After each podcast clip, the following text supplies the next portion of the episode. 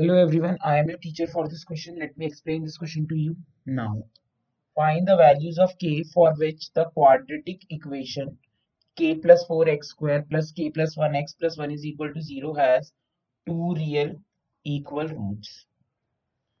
अब हमें क्वेश्चन दिया हुआ है k plus four x square plus k plus one x plus one is equal to zero.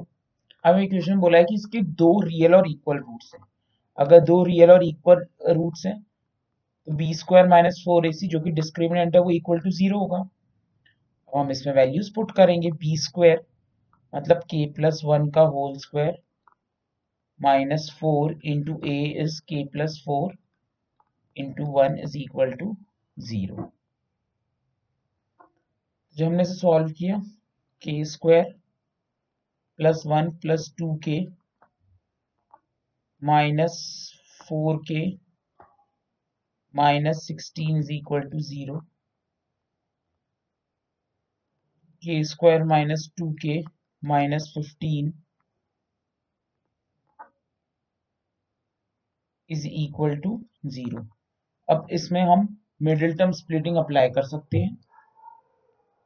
Middle term splitting apply करने के लिए के स्क्वायर माइनस टू के की जगह लिख देंगे माइनस फाइव के प्लस थ्री के minus fifteen is equal to zero.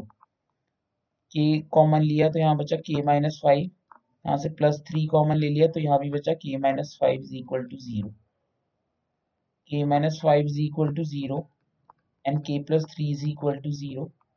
This implies के is equal to five and के is equal to minus three. Therefore the required values value of k is five or minus three. That's it. I hope you understood the explanation. Thank you.